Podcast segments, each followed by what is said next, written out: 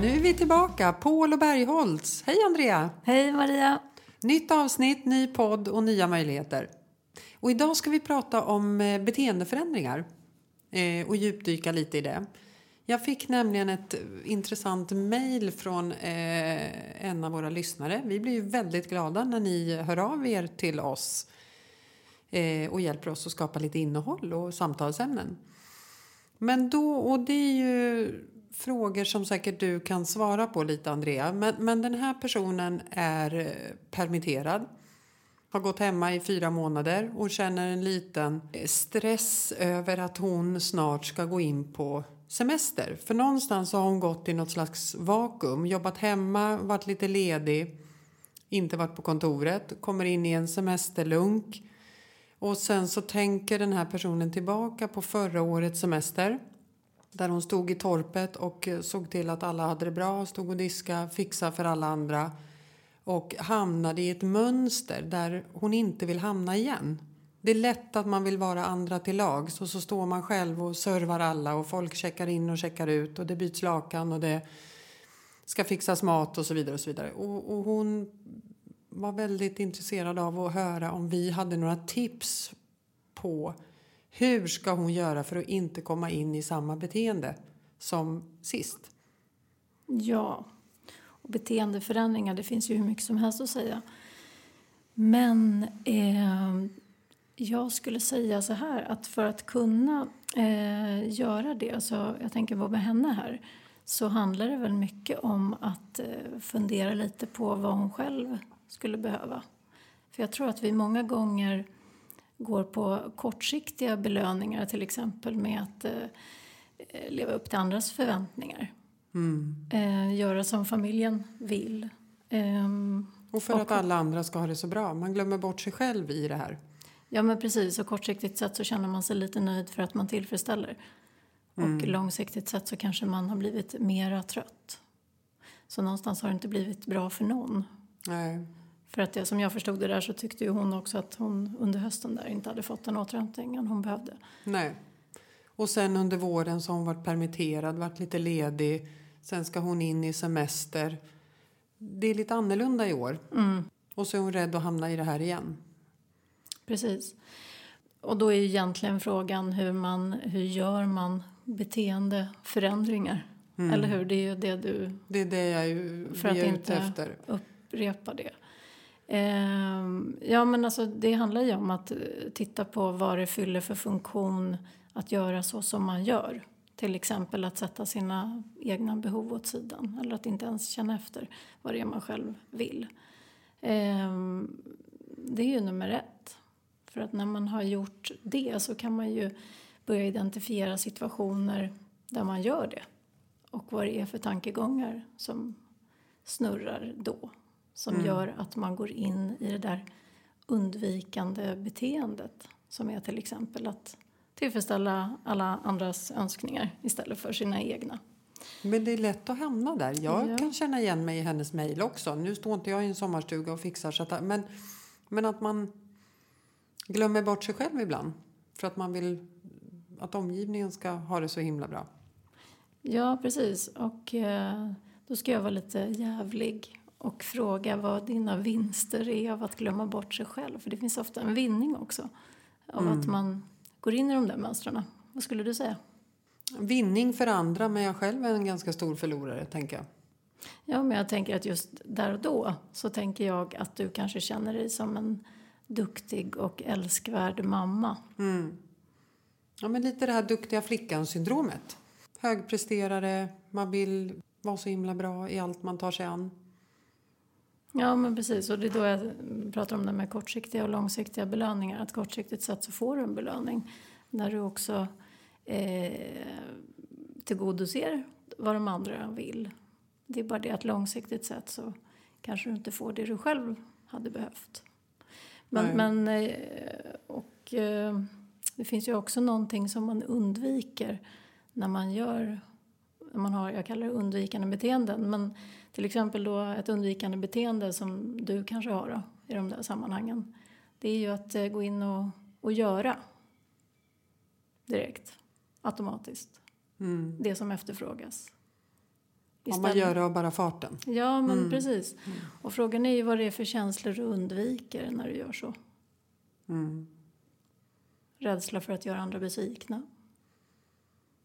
Nej, men ja, absolut. Och sen kan det ju handla om, jag vet ju bara hemma med 3 barn hur man går och plockar. Istället för att de plockar upp kläderna efter sig själva så kan jag gå och plocka. Jag har en 10-åring eller 11-åring som har förmåga att slänga träningskläder lite överallt. Och istället för att gå in i den konflikten så kan jag i all fart bara ta upp det medan jag ändå springer förbi. Och konflikt kan ju vara ganska obekvämt också. Så det kan ju vara det du undviker då. Så kan det vara. Att det inte är värt att hålla på och tjafsa om ett par fotbollstrumpor som borde ligga i tvättkorgen istället för på golvet. Nej, och just det sammanhanget kanske det inte är. Men, om vi har långsiktigt så är det ju helt sant. Jag kan ju inte gå och plocka fotbollstrumpor i all evighet. Nej, och långsiktigt så kanske undvikande beteendet av att inte ta konflikter kanske får större konsekvenser. Mm. Inte bara med fotbollstrumporna utan... Om det är ett undvikande beteende menar jag. Mm. Och då menar jag att ofta så fyller ju det där beteendet en funktion. Att man undviker att vara en känsla som innebär obehag. Mm. Till exempel. Men då tänker jag på hon med sommarstugan här. Hon behöver ju vara tydlig med vad som gäller den här sommaren. Tänker jag. Så att hon inte står där och diskar och dammar efter alla. Utan hon måste ju vara tydlig i sin kommunikation. Att förutsättningen för att vi ska ha gäster här... är att alla har med sig någon middag eller vad det nu kan vara. Absolut. Men då kanske man först måste börja med vad man själv vill då. Mm. Istället. Och sen så handlar det ju också om att stå ut med lite obehag i situationer då. Mm. Som kommer att uppkomma. För att hon sätter sig själv före kanske. Mm. Och det kanske man måste också kalkylera in i en beteendeförändring. Att det kommer oftast inga förändringar utan att det innebär ett visst obehag. Och det är det jobbiga med beteendeförändringar. Mm. Vi får dem inte gratis. Konsekvenser. Det är det man ja, det där känner jag igen mig i. Att man inte riktigt orkar för man orkar inte med konsekvensen. För den blir ju lite obekväm. Ja, men precis. Ja, men det är ju så. Det är det som är jobbigt liksom. Med att göra förändringar. Och sen är det ju det att vi ofta också måste uppleva de positiva konsekvenserna för varaktig förändring. Och de kommer ju inte dag 1 liksom. Alltså de kommer ju successivt av att vi återkommande gör de här förändringarna. Och då måste man orka vänta på det. Mm. Och stå i obehaget ändå. Och vara lite uthållig. Ja, hur har vi det med det, Maria? Men vi har det inte så bra med det. Så frågan är i vilken ände börjar man? Det här kräver ju både uthållighet, tålamod och det är ju precis de egenskaperna som jag själv inte besitter. Nej, men har du stått inför att du har behov av beteendeförändring då? Ja, man behöver ständigt förbättra sig och ändra sig, så tänker jag. Ja, men om du blir mer konkret? Nej, men jag skulle behöva gå in i mera alltså utmana mera. För ibland kanske jag gör något som jag i själva verket inte vill. Eller det känns inte helt naturligt. Och ändå gör jag det för att jag orkar inte med en konflikt. Ja, just det. Nej, men då plockar jag upp fotbollstrumpan istället för att hamna i en konflikt. Mm. När vi ska iväg och det är jäktigt liksom. Det är jättelätt att hamna i, tycker jag. Eller ältande. Eller ältandet.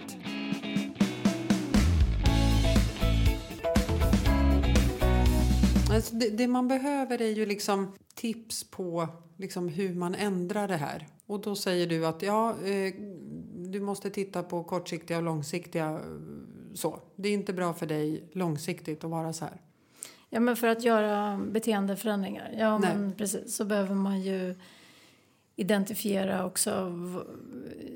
Ja, jag tror att incitamenten för att göra förändring måste vara tillräckligt tydlig. Och sen så behöver man ju identifiera situationerna och de tankar som man har kring det. Alltså, och situationerna är ju då till exempel om man tittar på att... Men jag har till exempel det här med otillräcklighetskänsla som jag har i väldigt många sammanhang. Mm. Det driver ju ett beteende av att göra mer hela tiden. Och jag håller på med beteendeförändring i det, absolut.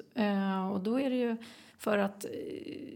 Och då behöver jag stå ut med att känna mig otillräcklig. Mm. Och inte gå in i ett undvikande istället. Vad kan det vara som exempel då? Ja, men det kan ju vara att jobba mer, för då känner jag mig inte misslyckad.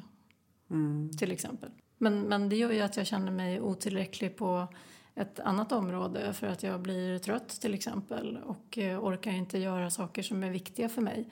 Att ha dialoger med mina barn till exempel. Eller, och så att där är det ju då att den här otillräckligheten, den driver en hög aktivitet till exempel. Och för att jag ska sluta göra det och bli mer vän med min tillräcklighet, eller känna mig mer tillräcklig, så behöver jag ju också stå ut med det obehaget som sker av att inte gå in och göra fler aktiviteter. Mm. Och det är det som är så svårt. Ja, men det är det. Och vi vill ofta vill vi ju bara ha en förändring. Och så ställer vi krav på oss själva att vi ska kunna göra de där förändringarna utan att offra någonting. Mm. Någonstans så går man därifrån, eller efter ett tag så känner man sig misslyckad för att man inte har lyckats med en förändring. Mm. Fast man har egentligen inte gett sig själv rätt förutsättningar.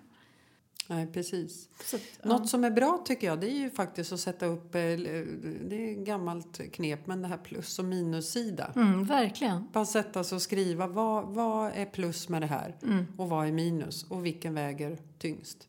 Jag tänker också på det där med, alltså om man tänker på jobbet. Mm. För jag hör ju lite konsekvenser av beteenden som har utvecklats under den här coronakrisen. Mm. Säger vissa som tycker att det blir liksom lite stressade beteenden på jobbet, eller det här vi pratade om att det är kortare arbetstid och så som driver. Just det. Ja. Nu tänker jag mycket på beteenden som man kanske plockar fram i större utsträckning nu på jobbet då, än vad man gjorde förr. Förut, ja. Man kanske höll tillbaka. Man kommer i någon försvars och man kommer i någon annan position. Man behöver positionera sig kanske på ett annat sätt. Bli stressad över det, och kan det vara så? Ja, men kanske. Alltså kanske det. Ja, vi har ju ganska många olika sidor av oss själva som kommer fram i olika sammanhang. Och på jobbet så kanske vi väljer mer vilka sidor vi plockar fram. Mm. Men under en kris och under sådana här omständigheter så kanske vi upplever mindre valmöjligheter i det. I det, ja. För att vi blir mer pressade kanske, vissa då. Ja, men så är det väl i det här att de flesta av oss är ju mycket mer pressade. Det här coronaläget, det får ju vem som helst att bli lite pressad. Det här går ju ingen förbi. Det här påverkar ju alla på ett eller annat sätt. Ja, och det är intressant att man säger då att man blir mer pressad. För du pratar ju även om de som är permitterade till 60% och jobbar betydligt mindre. Mm. Eller hur? Mm. Men det är ändå väldigt många som upplever sig mer pressad. Jag tror ju att det mycket handlar om att det stressar oss, det vi inte vet och det vi inte kan kontrollera. Det tror jag också. Precis det. Det vi inte har kontroll över. Och det här har vi ju finns ingen som har något svar. Nej. Hur länge kommer det här pågå? Vad får det för konsekvenser? Vad händer i höst? Det finns ingen som har svar på. Det gör oss nog alla lite pressade. Ja, men verkligen.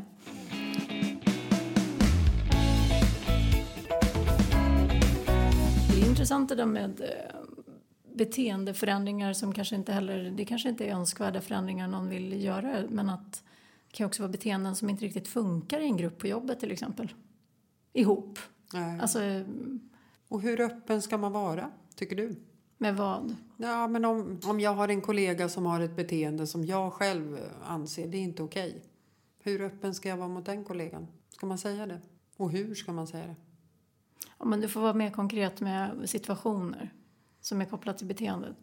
Ja, men det kan vara en kollega som tycker att den andra kollegan inte gör tillräckligt mycket.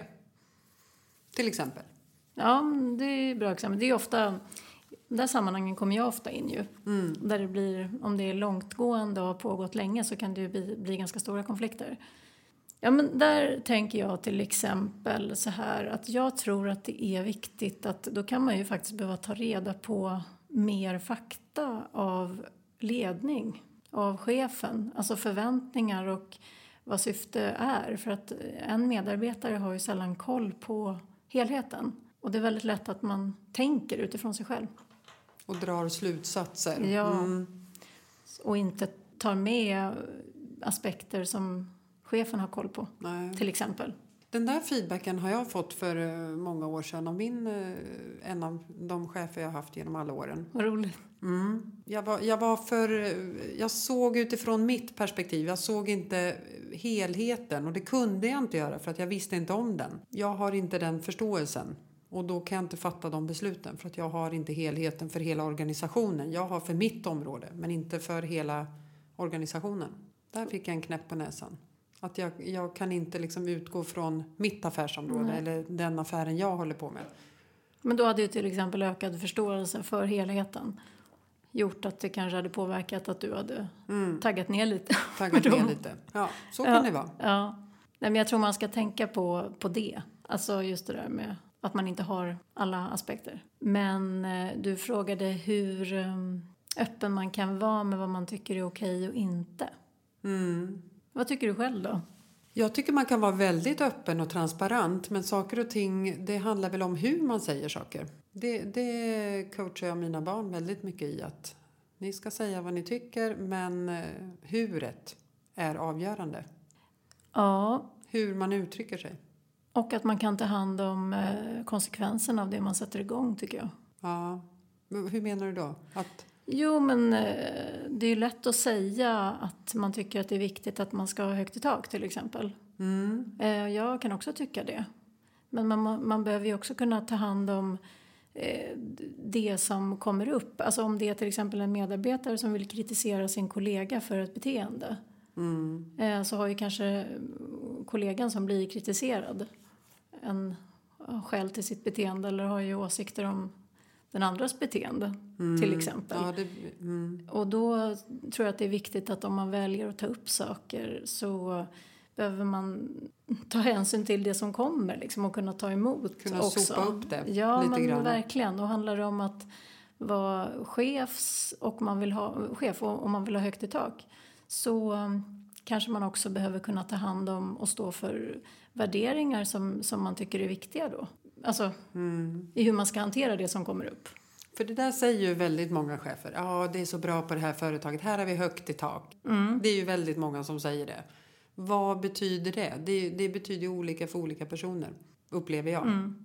Jag kan ju också höra mig själv säga att ja, men vi på Insight Competence, vi ska ha högt i tak. Här ska man få säga vad man tycker. Och jag tycker fortfarande det. Att det är viktigt. Men jag säger fortfarande att huret är ännu viktigare. Ja, och sen när man tycker olika så menar jag då att det kan bli viktigt att du har koll på var du själv står i det. Så att du kan någonstans sätta ner foten för vad som gäller här. Mm. Ja, men till exempel att det ska vara högt i tak men jag vill inte ha personangrepp i diskussionerna. Eller liksom, vi får ha högt i tak men diskussionerna måste ske på ett professionellt sätt. Eller att man har sina egna, att man har då som chef sina värderingar rätt så klart för sig. Så att man vet hur man prioriterar när olika frågor står mot varandra. För det är det som blir svårigheterna. Då kommer jag att tänka på det här med liksom feedback. För det handlar ju rätt mycket om den här feedbackkulturen som jag försöker skapa på mitt företag. Och jag har jobbat på företag som jobbar jättehårt med att vi ska ha en bra feedbackkultur. Vad är det? Man ska kunna säga till sin kollega vad man tycker och tänker och så vidare och så vidare. Man ska inte bara ge uppåt puffar att fan vad bra du är, vad duktig du är, grymt jobbat, high five. Utan man ska också kunna komma till kärnan att ja, men vad var det du gjorde som var bra på det där kundmötet? Jag vill inte bara höra, vad bra du var. Vad var det som var bra? Berätta, konkretisera. Men så att jag kommer att tänka på det här med feedback. Och det måste vi prata om i något annat avsnitt. Hur den här feedbackkulturen. Det är ett helt annat avsnitt i och för sig. Precis, men du menar att det faktiskt hänger ihop lite med att man kan tolka som kritik. Och... Ja, exakt. Ja. Och att vad är personangrepp och vad är beteendeangrepp till exempel. När jag får feedback från en kollega så är det ju på det sättet jag jobbar. Det är ju inte liksom mig som person. Och det där tycker jag har blivit svårt i det här individualistiska samhället. Nej, men det är lätt att vara lättkränkt. Ja. Det är lite så här att vi har kanske fått lite svårare att skilja på just det där vad som är att man kritiserar ett beteende och att det blir väldigt personligt. Det tycker jag att jag hör många som tycker att det där är svårt liksom. Att man blir mycket sina prestationer hela tiden. Mm. Så att när man blir kritiserad på jobbet för att man hade kunnat gjort på ett annat sätt. Eller du kan tänka på det här. Så blir det väldigt personligt. Mm. Och jag ser det med mina barn också. På vad sätt? Nej, men jag tycker att det finns underliggande lite det här att man ska bekräfta väldigt mycket. Och jag har ju alltid som mamma varit så här transparent med också det jag tycker att man inte gör så bra. Mm. Också för att jag tycker att det är att lyfta det de faktiskt är fantastiska med. Mm. Alltså jag tycker inte det är schysst att ge sina barn cred för saker som de skulle kunna göra mycket bättre. Nej. För livet ser inte ut så. Livet ser inte ut så. Nej.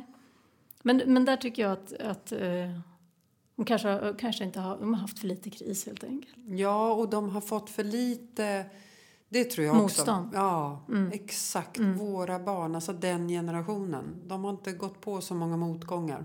Mm. Utan vi har curlat dem och liksom lyft dem och lyft och berömt på ett helt annat sätt än min generation, 70-talisterna, upplever jag. Ja, men verkligen. Och då föder ju det också, tänker jag. Alltså det blir ju lätt att man förväntar sig det på sin arbetsplats också. Mm. Nej, men just det där, att man kanske blir kritikkänslig om man inte har fått lära sig det. Men det betyder ju inte att jag tänker att vi 70-talister, det betyder inte att vi är bättre på att ta kritik. Nej, det behöver det inte betyda. Nej. Det var inte så jag menade. Nej, men vi är mera vana kanske. Kan det vara så? Nej, men vet du, jag tänker så här. Jag tänker inte att jag är van att ha fått kritik. Och att det tycker inte jag. Alltså i uppfostran eller så här som barn. Men däremot har man heller inte blivit upplyft till att man är så här fantastisk. Nej. Eller att man kan göra allt och bli vad man vill. Och så där. Nej. Men lite mer det kanske. Mm. Du har helt rätt. Det är spännande det där. Ja, för det föder också, jag tänker också på att det som är spännande i det är ju att det också lätt blir ganska kravfyllt. Alltså krav på en själv. Mm. Prestation. Ja, precis. Mm. När det också är väldigt personligt. För då blir det ju att det alltid är upp till mig på något sätt. Att om det har gått bra eller gått dåligt. Och att, jag tycker det finns ju också en tendens till att vi kanske inte tar in det vi lyckas med heller i den utsträckningen som man tar med misslyckanden. Ja, det är intressanta ämnen. Men vi behöver runda av här, va, Andrea? Mm, vi ska göra det. Ska vi göra det? Och sen så hörs vi nästa vecka igen, helt enkelt. Eller hur? Vi gör det.